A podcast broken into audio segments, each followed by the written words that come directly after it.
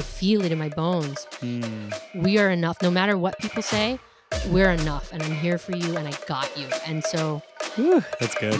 A hundred percent, I'm not lying when I say this. My mission on earth is to inspire others. I feel exactly the same way. I love that you just said that.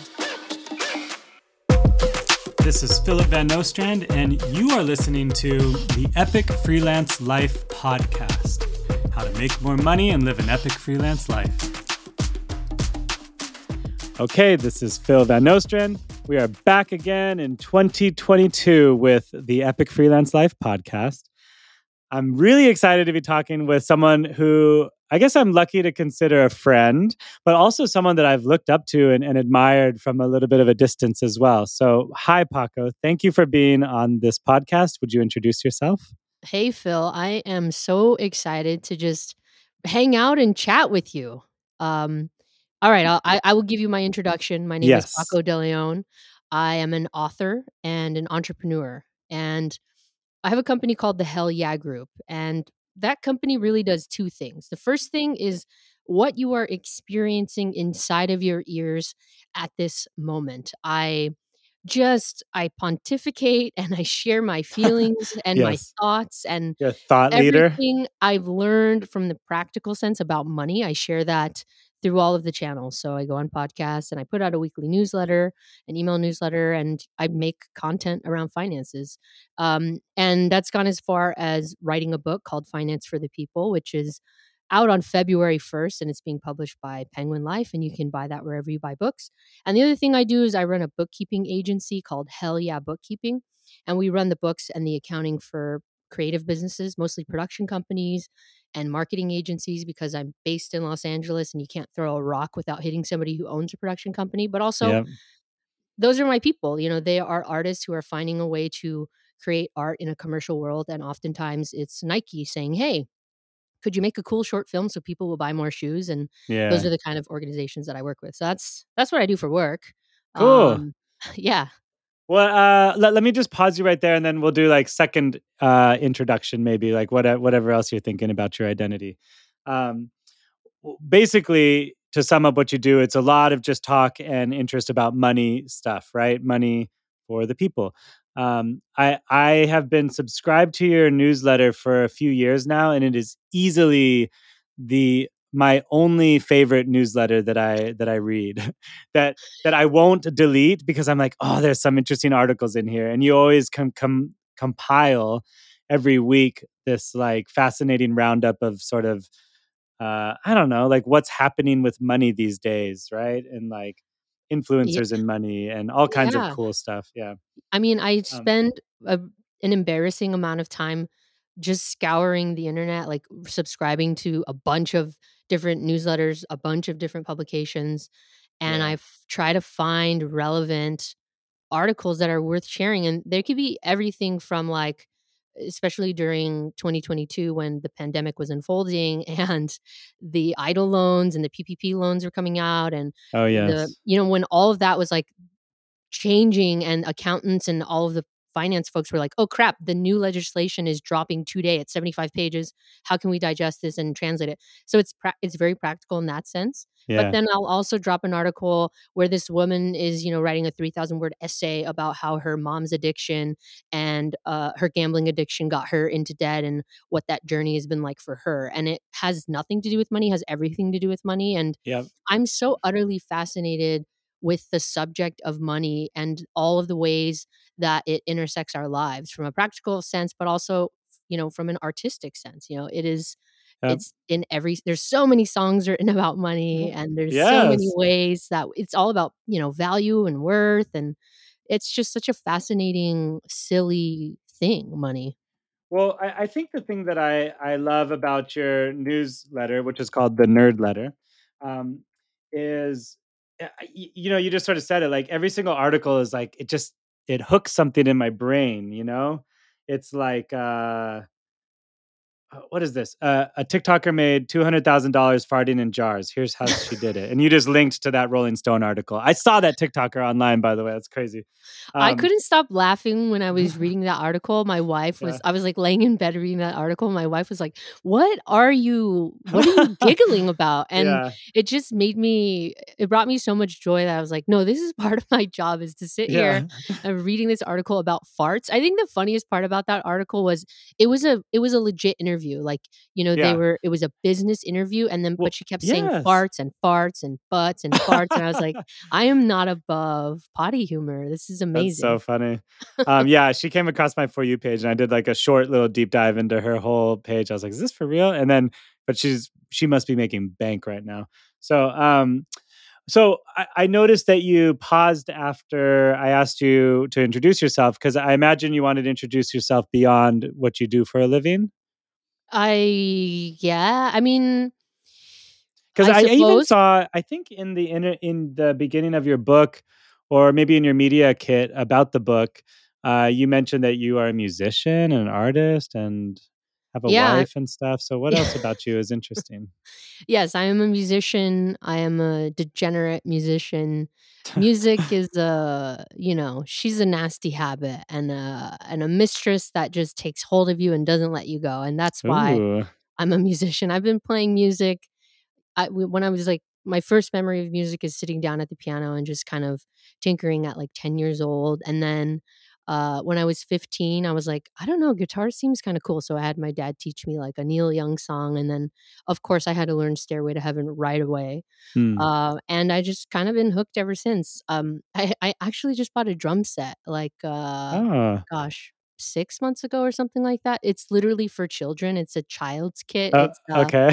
it's, um Questlove did a collab with Lud Ludwig, and it's this little kit called the Pocket Kit, but, um, cool. there's yeah, it's awesome. You should check out the videos because there's, like, grown men who are you know, they buy it for, like, their daughter, their son, and then they're doing test videos, and they're like, "You know what? This is actually a pretty good kit, like, for a quote, unquote, "kids kit." So, That's funny. I just love exploring creativity in in all different ways, and the book that I wrote has, like, 50 or 75 illustrations that I did, and they're all Oh, I was gonna to ask you wh- Yeah. who. So you did all of the illustrations in there. I did, yeah. Okay, cool. Okay, we're gonna get to the book in a little bit, I promise. But I, I want to save that to like the the glorious end, Okay, great, um, great. or like maybe the glorious half half end of this podcast. Amazing. So I think, um, but first I had a question, and, and I'm I want to predict the answer, but I might be wrong. I want to know which came first. Was like the newsletter first, um, and then you created a bookkeeping agency because you realized so many people had more questions for you, or was the bookkeeping agency first, and and the newsletter kind of came out of building out the brand for that? My guess is that the newsletter came first, but I, I might be wrong. I think the bookkeeping agency came first, but it was like a Mm, secret. It wasn't something I wa I was, like, in the closet about running a bookkeeping agency, which is so weird to think about because it is so f wildly successful now, like, yeah, I should have watered that plant, like, and gave it sun, uh, from the that's really beginning, funny. but, you know, hindsight is 2020. I mean, but your newsletter has like how many? You have a, a massive mailing list, don't you? it's all relative, Phil, it's all relative. I think All it's, right. like, Well, yeah. 12,000 or something. Oh, okay, that's good. That's actually a good size. But that's the kind of mailing list where every time you send out a letter or like a news thing, you know, you could potentially get a new client, right? It it that's how it's been happening, which is Yeah. it's you know, when I first started the newsletter, uh, it was for sure because okay, it was a couple of reasons. One, I was the annoying person who would send my friends and family unsolicited email links, like Oh. links to long form journalism, you know, like my poor sure. wife was just getting bombarded with like 5,000 word essays for shit she didn't give a fuck about. Oh. Um, and I was like, I need to channel this energy in a productive way. I'm sure that there there are people who want this. I just don't know, you know, Hmm. how to do it. And I, you know, for a while I was like on Facebook just putting it on the timeline or the wall, whatever it was called back then. Yeah. And um it was a client who was like, You should do a newsletter. And I had an inkling that I should do a newsletter because I was when I went off on my own, I started to learn about I was like, how do I get clients? This is crazy. I'm just gonna walk around like Los Angeles and and like hope for the best. There's got to be a better way. Yeah. And I started learning about content marketing and they would told, you know, all of the gurus are like, you know, you have to put work your work out there so that people know, like, and trust you, and so I looked at all the different ways I could do this, right? There's, like, blogging, vlogging, maybe that's all there was at the time, newsletters and Sure. different different format for newsletters and, of course, podcasting. Um, and I took to the roundup style of the newsletter where you you know, you basically send out a link pack, and so at first I was just sending out a link pack, and I would write 1 article, um, and I would write that article based on how many people annoyed me with the question, right? Like, if Sure. enough of my friends texted me and said, "Hey, Paco, should I set up an LLC or an S corp?" If I wanted to scream at my friend because I'm like, "I'm tired of answering this question," that's when I decided to write a blog post. Um, and yeah, so I was doing the newsletter, and now I get people who are reaching out on the bookkeeping end, and they're like, "Hey, Paco, I've been a subscriber for, like, 3 years. I've been wanting to reach out to you and your team for bookkeeping, um, but it's never been the right time, and I think now is the right time." So, uh, it's a long game for sure with a lot of this stuff with with business and the messaging and all that stuff, and that's what I'm starting to learn as I'm, like, 7 years in. Ooh, that's so young. You're like a little baby in this world. Thank you, Phil. Okay, so con so congratulations for having a freaking TED Talk and a book within 7 years of starting your company. Yeah, it's Um, wild. I mean wild. Yeah. I I mean, I wanna met I can we just tell everyone that I met you, eh, uh, at a conference in the on the island? What what island was it? Grand Cayman Islands? Uh, oh, man, Or that's a long time just Cayman ago. Islands? It it was it was the Cayman yeah, it was Grand Cayman, and it was like a wedding conference, and so you were, like, the 1 or maybe out of 2 speakers who was non-wedding industry related, and they pulled you out of I have no idea how they found you, but you just talked about finances to wedding pros, basically. Yeah, and I just you know, it's so funny that you're having me on this podcast to be like, "We're gonna talk about your epic freelance life," and I'm like, "Phil, like, you should Mhm. just talk about your own experiences every episode that you Yeah. the fact that I met you for work on an amazing island is Yes. hell yeah, you're you're living the dream, dude." I love it. Well, I think that's, um yeah, absolutely. Uh, I'll I'll talk about this in another episode for sure, but but I really, really think that, um I think the my I don't know, the the philosophy I'm gonna my legacy that I'm gonna leave to the world is that I truly think that work and life can be perfectly blended or almost perfectly blended so that, like, yes, Paco was speaking and she was probably getting paid, but also I made a friend, and now we're on a podcast, and this is kinda business, but kinda pleasure, and I don't think there needs to be a distinction, you know? This is just pleasure for me, I want everyone to know that. Okay, good. It's all business for me. Uh, um, so, okay, so you got the newsletter, which is killing it, and then, um and you got to you have a lot of speaking opportunities, and you really are, I guess, what they would call a thought leader in, like, the young money world or something, or just the money world for millennials, probably? Is that Yeah, I? I guess that is what they would call me, yes. Do you do you consider yourself a freelancer or, like, more an entrepreneur? I consider myself a a small business owner. Yeah. Um, I realized in one of my interviews that, like, I was using the word freelance kind of pretty loosely, but generally I meant, like, someone who works for themselves. Yeah. Um, The yeah. distinction I have between freelance and small business is freelancers tend to kinda be a one-man show, one-woman show, one-person show, Sure. and they have to wear probably all the hats, probably all the time, and they're still the ones, in my mind, trading their Time for money, yeah. I yeah, I mean, not always time for money, but in a big way, yeah, time for money, even if you charge, like, a flat rate fee or project fee, you're still the one who has to do all the work, and I look at small business owners and entrepreneurs as people who are stepping back and understanding that there's a solution to a problem that can be created, and they're not necessarily the Mm. people who provide the solution or make the solution, but they find all the players to either make the product or the service to solve that problem. That's cool. I love that. I think I think for me, I still sort of believe that almost most well, maybe not, I don't know. You might be different. I feel like a lot of people who do run small businesses start as freelance, right? Or they For have, sure. like, this little knack or this hobby or this thing that they're doing, and then it grows, and then they gotta expand out. I do think my my 1st book, when it gets published, will be called How to Live an Epic Freelance Life, but I I already believe that my 2nd book will be From Freelance to boss because I think that that's, like, a really interesting growth portion of someone's career if they go from trading time for money into like managing other people or like giving themselves more freedom to work on their businesses instead of in them. Yeah, it's like a Um, you know, once you that's definitely leveling up if you want to yeah, accept those next set of problems because exactly. at the end of the day, it's just all of life is this is going to sound negative, but it's it's not meant to be negative. All of life is just a string of problems that you have to deal with. And there's of course Yeah. good stuff in life, but that's the frame that I kind of use to make decisions. It's like what what problems do I want to have? Do I want to have the problem of you know be, you know being the one who has to do all the client work and uh, you know do I like that or do I want to have the problem of like my employee has a bad attitude or you know like Sure. yeah, I would rather stop. you know s- Yeah. so choose your choose your problems wisely, you know. Yeah, exactly. I love that. Ah, that's like a whole I could talk for hours about that. But um so okay, so my real question for you then is how do, do you feel like you have freedom to kind of live life on your own terms or are you have you just replicated like a 9 to 5 sort of job in your own world? I definitely feel like I have the option to kind of do whatever it is that I want to do. Mhm. Um, but I also I I definitely have a bit of the golden handcuffs syndrome where you know now that I'm getting momentum and now that people are starting to learn about me and what I have to offer and uh, I'm sharing my thoughts to the world in different ways. There is, you know, you have to keep doing that in order to stay relevant. And that's a Yeah. challenge in and of itself. But I think I've found ways to kind of manage that, you know. Um, right now, it's pure, utter madness and chaos because yes.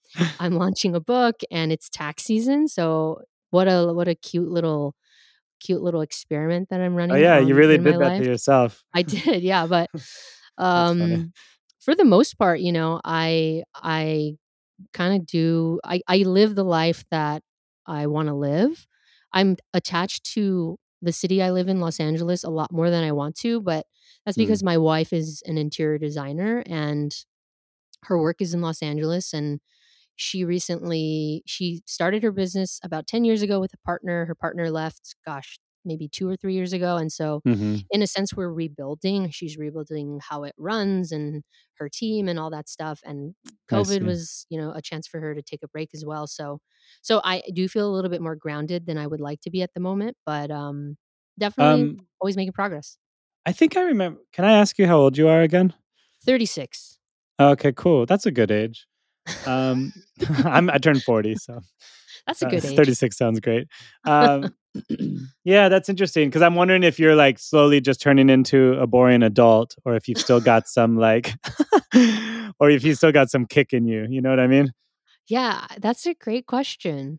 I I do have like old man tendencies. Like every once in a while, like a cute old man will pop up on the TV hmm and he'll be wearing like a cute sweater and like funny socks and like a flat hat. And my wife will be like, That's you. So yeah, maybe I am becoming I mean, I'm I wrote a book that that's there's nothing sexy about what that requires and what that entails. You have to put Mm, your ass on a chair for six hours and tickle the keys and hope yeah. that it works out and then read your shit over again and then draft it like that there's nothing sexy about that and not, you know what i'm not playing any live shows anymore like my band is still alive but it's definitely not thriving so yeah i think i'm becoming a boring old person so No, thank wait. What's thank the? you you're welcome. Just wanted to clarify that for you on this show.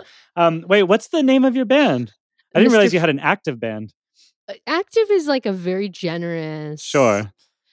It's it's between active and dormant um What's the name again? incubating mr fantasy Okay, cool. Maybe, you know, it's funny. It's reminding me now that I knew this about you a long time ago, but I totally forgot. i'm Mr. Fantasy? Mr. Fantasy. I'm not like amplifying that side of me to the public, so that's also probably why. Yeah, that's okay. We only have as much energy as, you know, we can in a day. Totally. Um, you have a TEDx or just a, a TED talk, I guess, uh, called The Secret to Being a Successful Freelancer. Can you sum that up in like a sentence or two or under a minute? Hmm, that's a great question. Because this is all about being epic freelancers. And I think that there's like a lot of yeah, I don't know. I'm curious what what your thoughts are about that.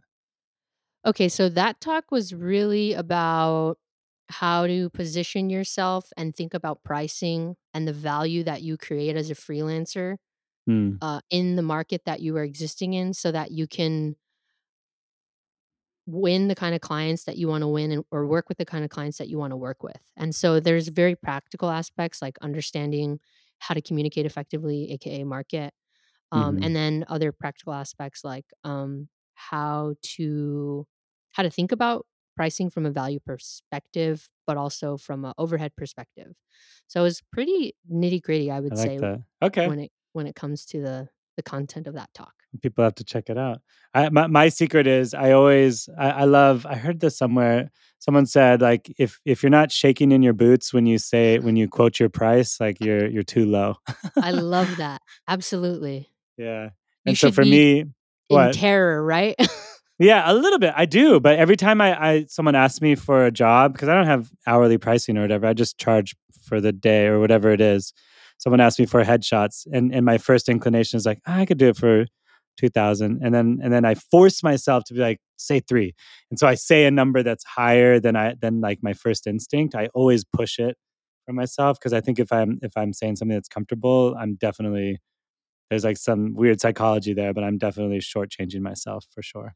I love that. I d I definitely try to replicate that in a lot of areas in my life for sure. Like, Mm, I love to feel myself afraid and then calm my nervous system and then move calmly through that fear. Like, I have been an avid practitioner of Muay Thai, which is, um, Thai kickboxing, and yeah. so I'll spar with people of all different sizes and weights and stuff, and nobody's, like, you know, trying to kill me. It's all kind of friendly, you know, but I'm a lot I'm a pretty small person. I'm 5 5 I stand 5 even and, you know, Uh-huh. anywhere between 115 and 120 pounds, and so Oh yeah. oftentimes just an average human is bigger than me, so, you know, even if they're being nice, just the way that physics works, a a kick or a punch is if it connects, is is not gonna be pleasant, and so yes. the thing that sparring has taught me is you have to move forward, you cannot move back because if you move back, you're on your heels, you're fucked. I mean, you can move Mm, backwards, that is definitely a strategy, but my coach, you know, uh, the gym that I've been going to, the the philosophy there is always be moving forward.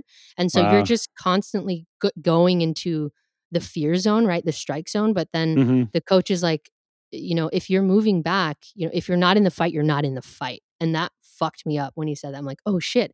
If I'm not in the fight, then I'm not in the fight, right? If you're out of striking range, like you may as well sit Mhm. down and not even play the game." And so yeah, I Mm. love that. Woo. I love, like, areas where you can practice fear in kind of a what's the word I'm looking for?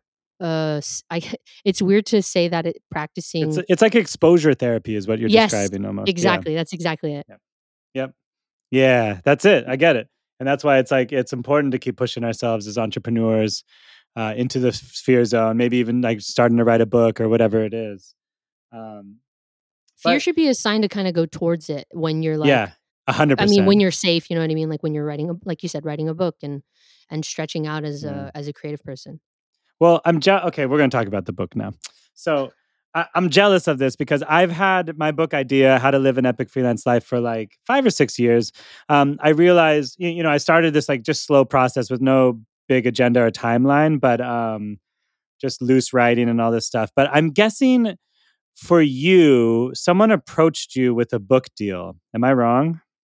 Um, not entirely, but the story of how I got the book deal the story of how this book came into existence is a very charmed story. Ooh, okay. I'm ready. It just feel felt very frictionless, and I know that's not the story for a lot of folks who want to hmm write a book, and so that's why I say it's very charmed. I started writing the newsletter, I think, in 2016 or maybe 2015, and in 2018, a woman by the name of Jenny Stevens at uh, Sterling Lord Literistic emailed me. She just like filled out okay. my contact form and she's like, Hey, Paco, I've been reading your stuff. I think you would write a, you know, I think your perspective is really uh, something that would resonate with a lot of people. Do you have any interest in writing a book? And at that time, I had just read, or I would maybe not just read. At that time, I knew that I wanted to write a book, but I didn't really know what it was going to be all about. I knew it would be about finances, and I knew how I wanted to make people feel. So I came across this book. Let's just step take a step back. I came across this book called How to Be One: Your Illustrated Guide to Being One with the Universe. And it is by this illustrator, this author named Yumi Sakugawa. I think that's how you say her name, and I apologize if it's not. Um, and she wrote this book and you know she's an illustrator so it's mostly illustrated and you can read this book you know in 15 minutes you can you can plow through it. And she's talking to the reader about meditation and you know taking deep breaths and talking to your demons and or inviting them to tea rather is what she said and planting the Mm, seeds of your intentions. And she was talking about all these very spiritual things and these ways of being where you can interact with the world in a way that feels you know very you can you can reach that oneness which is something i'm constantly chasing after but the way yeah. that she made me feel when i closed the book or as i was going through the book she made me feel like wow you can do this you can write a book about a subject where I think, oh, only a certain kind of a person can talk about this subject in a certain kind of way. But she showed me that that's not true. And the way that I felt, I felt just like my mind was blown and I felt like there was infinite possibilities. And I knew that's that is how I want people to feel about my book. I don't know what it's going to be. uh, It's going to be about money, but I, that's how I want them to feel. And so I got on the phone. I got on the phone with Jenny Stevens, my my agent and I tried, you know, I tried to explain to her that's what I want people to feel and she's like, "Okay, okay, okay. That sounds great. Let's like get down to brass tacks." She was like she was basically like, you know, she the first person who asked me out on a date asked me to marry them, right? When you when you sign with an agent and I was like, "Yeah, let's get married. You seem like a great woman. Let's get married." So I signed with Jenny and she sends me a couple of book proposals and she's like teaching me about how the industry works. You know, first you're going to write a proposal, then I'm going to pitch it to some publishers. They're going to bid, and then you accept, and then you write the book, right? And Mhm. so she sends me like four or five examples, and I start to write my proposal. And I'm thinking about Yumi's book, and I'm like, okay, it's going to be, there's going to be illustrations. It's going to be about finances. I'm going to be Mm. my full 1000% weird self in this book. And I'm going to make people feel like they can do it, like there's possibility. And I'm going to shift their perspective and I'm going to teach them things through this book. Yeah. So I sit down and write this, I try to write this proposal, and I'm like struggling. It's like three months past due at this point, And I think to myself, something's wrong. Something's wrong inside of me because I I'm a doer and I can't do this. Mm. And so I was introduced to this coach because I did this speaking thing and she was there. And I reached out to this coach and I said, Hey, I'm really struggling right now with writing a 40 or 50 page proposal. And I don't struggle with writing. Like I publish a newsletter every week. Something's wrong and I need your help. And I sat, I, I thought she was going to like set a timer and like watch me write. And that is not Uh, what we did yeah. she um her name is kristen sargent she is, was formerly a psychotherapist that got into coaching and she Amazing. yeah so she uh, taught me about she taught me how to use all these tools to to face my fears and one of the heavy big things we did was this thing called shadow work and the shadow self is this jungian carl jung Oh, yeah. I do I do shadow work. I'm in a men's group, and we talk about this, like, weekly. It's beautiful. Amazing. Yeah, so, you know so I needed to face my shadow, I needed to integrate her into my life and love her and apologize, so I did all that. Then the proposal flew out of me after that, and then Wow. Wait, wait, yeah, sorry, can you just, uh, say that a little slower, what you did? Because yes. that was I feel like there was a lot packed into that short sentence. Yeah, so I did I did shadow work with with Kristen, and I faced myself, and I really Like, what we what did part of yourself? Do do you call that, like, a the like, your rejected the shadow beliefs or something? Or what what were you gonna say? yeah, the parts of myself that I was rejecting, all of the Oh, for me, the biggest theme of my life that I've had to learn how to integrate is I am not enough. I Just see. I I am fundamentally flawed and I'm just not enough and everything I do is to prove to people that I can be enough and Got it. so she helped me find that little girl inside of me that that wrote that Mm. story and to go to her and this is sounds wild but I, I'm glad that you know what this No, I know exactly. Yeah. mi mine is, like, I'm not special or I'm not Mm. lovable. So I Mm. get it. But so so you went to your little girl. Yeah, and I told her, "I'm sorry I ever I ever abandoned you, and your feelings are valid." And I told her, "We're gonna we're gonna be in the public eye because of this. I feel it in my bones, and I'll Mm. never. We are enough. No matter what people say, we're enough, and I'm here for you, and I got you." And so Whew, that, that's good. yeah. So I had d- It's wild that this. It, this is why I love entrepreneurship, though, is because you face yourself. You, if you want to take things to the next level, you have to figure out what's going on with you and how you can work through some of these this gnarliness that we're you know that happens to us um Okay. so i write the proposal um and jenny is like i'm to send it to like 30 publishers and imprints Mhm. um and imprints are like you know like baby labels within a big label and i get on like 11 calls at the top of 2020 and um i loved um emily Wunderlich who's my editor I loved my conversation with her. I knew she got it. She was like, it's funny because she was excited, but not too excited. And I really like that about her. Oh yeah. And she was super smart. I was like, this woman will make me not look like an idiot. And that's very important. Mm-hmm. And um, so I think like eight publishers started bidding. And then, you know, Emily was my Penguin and Emily were my first choice. And they Mm. came out on top. And, you know, we went through all the legal stuff. And by February 2020, I had a book deal. Ah, it's so crazy. And then, so you and I were talking about this before, but basically, your book deal happened February 2020, and then a month later, the pandemic happened, and you all of a sudden just had this like perfectly built-in structure to write a book with like minimal distractions. Yes, I was put in timeout to write the thing. And Yeah. It's a privilege to be able to say that, you know, I feel like such an asshole too. Like, what'd you guys do during lockdown? I fucking wrote a book, you know, but. Uh, it's so good. I mean, I'm gonna uh, own it. look, I'm gonna own it. y- you said earlier it wasn't sexy, but I think it is the sec- like everything you're describing is so sexy to me. Like you got Penguin, the the top three of top, you know, the top one of the top three eight publishing agencies. Yeah. You're gonna be like, I know for a fact when I walk through the airports in the next few months that I will Oh. see your book there, and I will be Thank so you. excited. Do you know what I mean?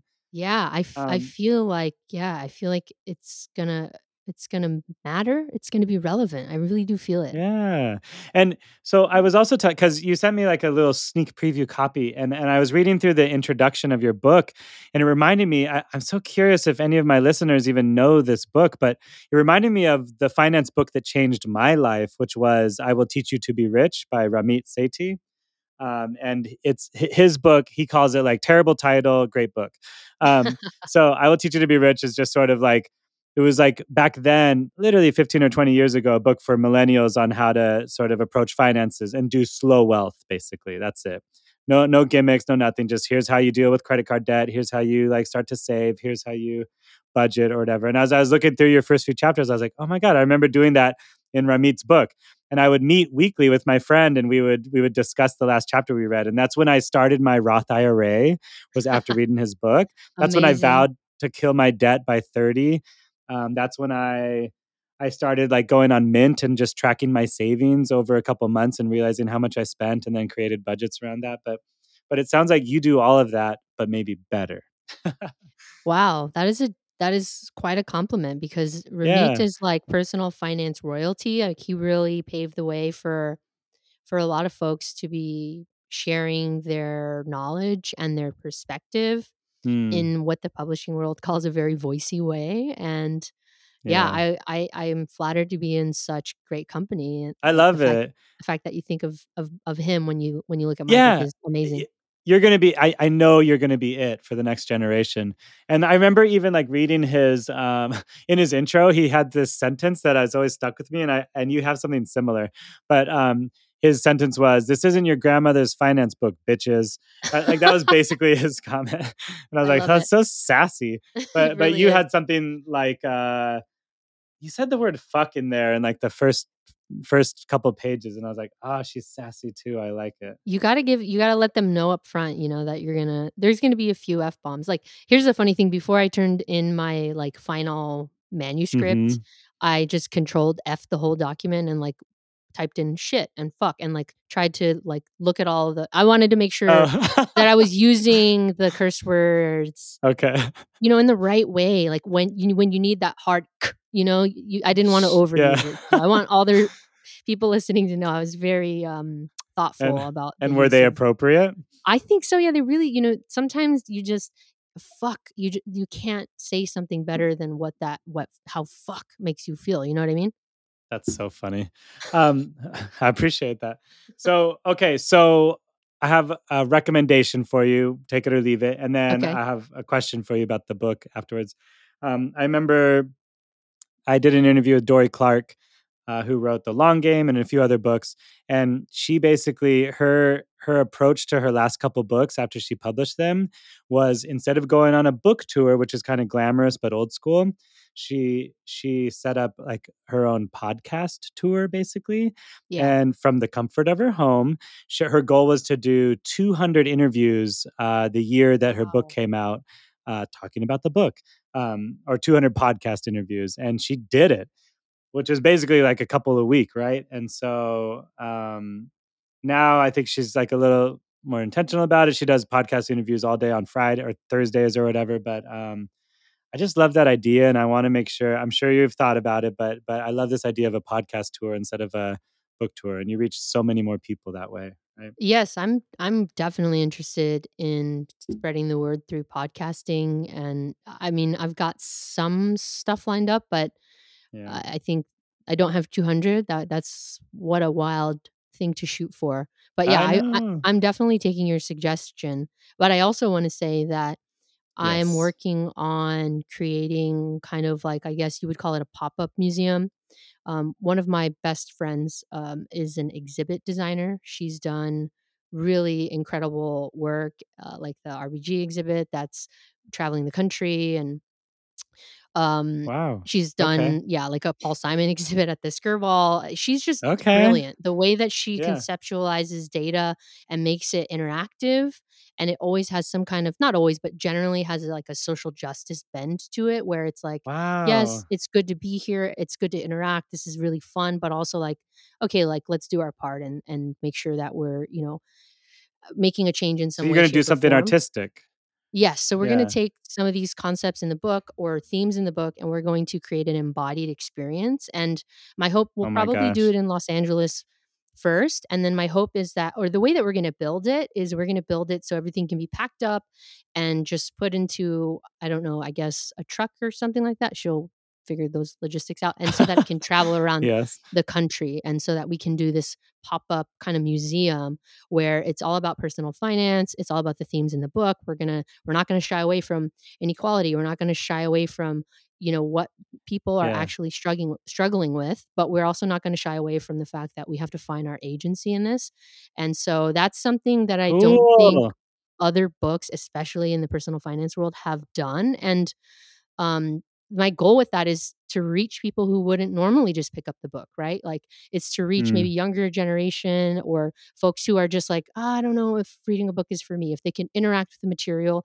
on a physical plane and they can internalize that then maybe just maybe they'll then pick up the book and have a relate you know that will be their gateway to changing their relationship with money That's incredible, Paco. I never have even. Yeah, that's brilliant on so many levels.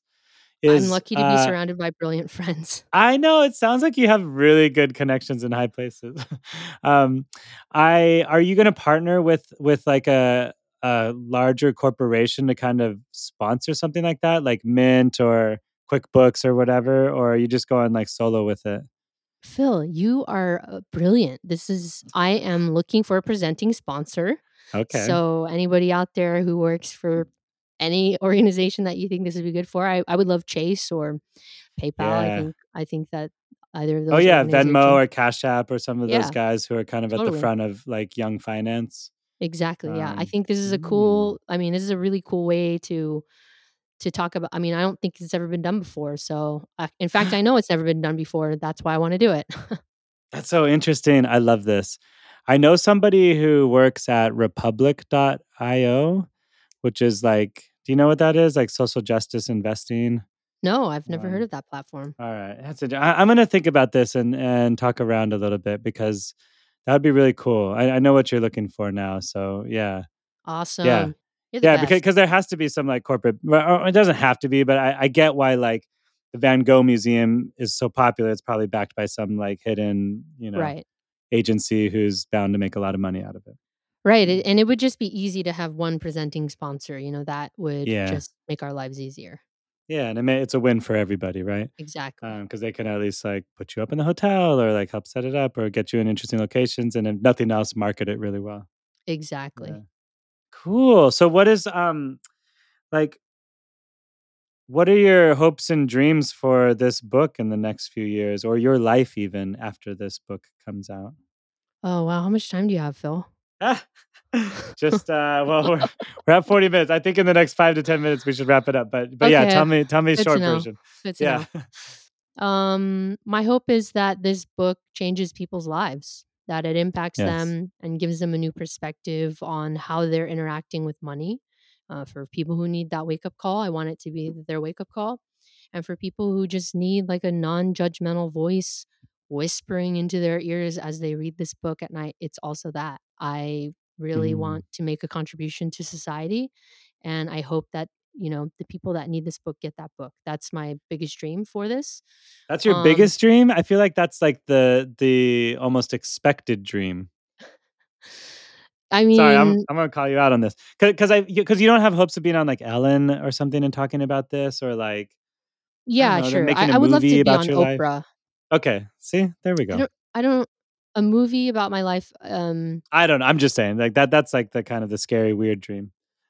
No, I want to be able to make weird art with my friends. That's what I want to do. I have ideas Mm. of making like a kind of a weird television show that's like kind of sketch comedy, dystopian, where we talk about these concepts of finance and economics, but we do it through like a a way of like storytelling and through comedy. Kind of like I know Chappelle is perhaps persona non grata to some people, but the way that he Mhm. started, the way he talked about racism through Chappelle's show, I want to talk about money through a show that I want to call Weird Finance. And Cool.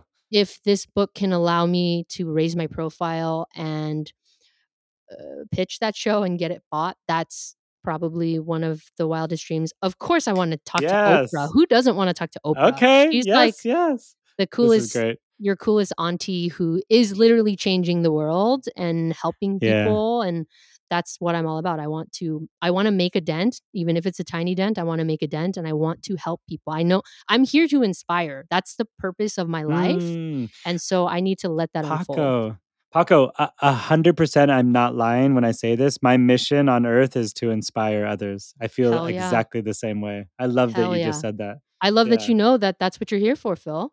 Yeah, truly, truly. That it shows up in my photography. It's why I want to write that book, Epic Freelance Life. But yeah, every conversation, it always feels like that ends up being the result, right? Is that like someone's inspired a little bit. That's so good. I love this. And I want to travel the Um, world. That's what I want to do. All right, there we go. Now, now we're talking about the Epic Freelance Life. Yes. Um, do you you must have clients who are not in Los Angeles, but everything you do is remote now, I guess, right?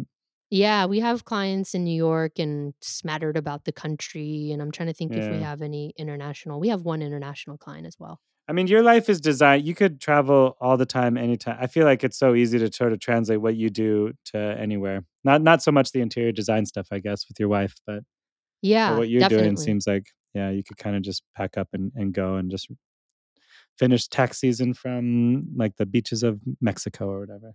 Definitely. Uh, My wife and I talk about it a lot. Like, what do we, you know, what do we want our lives to look like? And it would be nice Mhm. to take summers off and travel all summer or a big chunk of the summer and then travel at the end of the year, take a big chunk Mm. off at the end of the year. And for now, uh, since I'm still pretty young and I feel like my my star is only starting to rise, I feel like I need to really I need to work. Like the things that I want to come outside of my brain and my soul, I want to put them into the world and I and that's going to require, you know, being a bit disciplined about being creative and I'm totally fine with that in the short term, but you know, in the long term I kind of just want to putz around and learn backgammon and I don't know, play music with my friends and make weird art.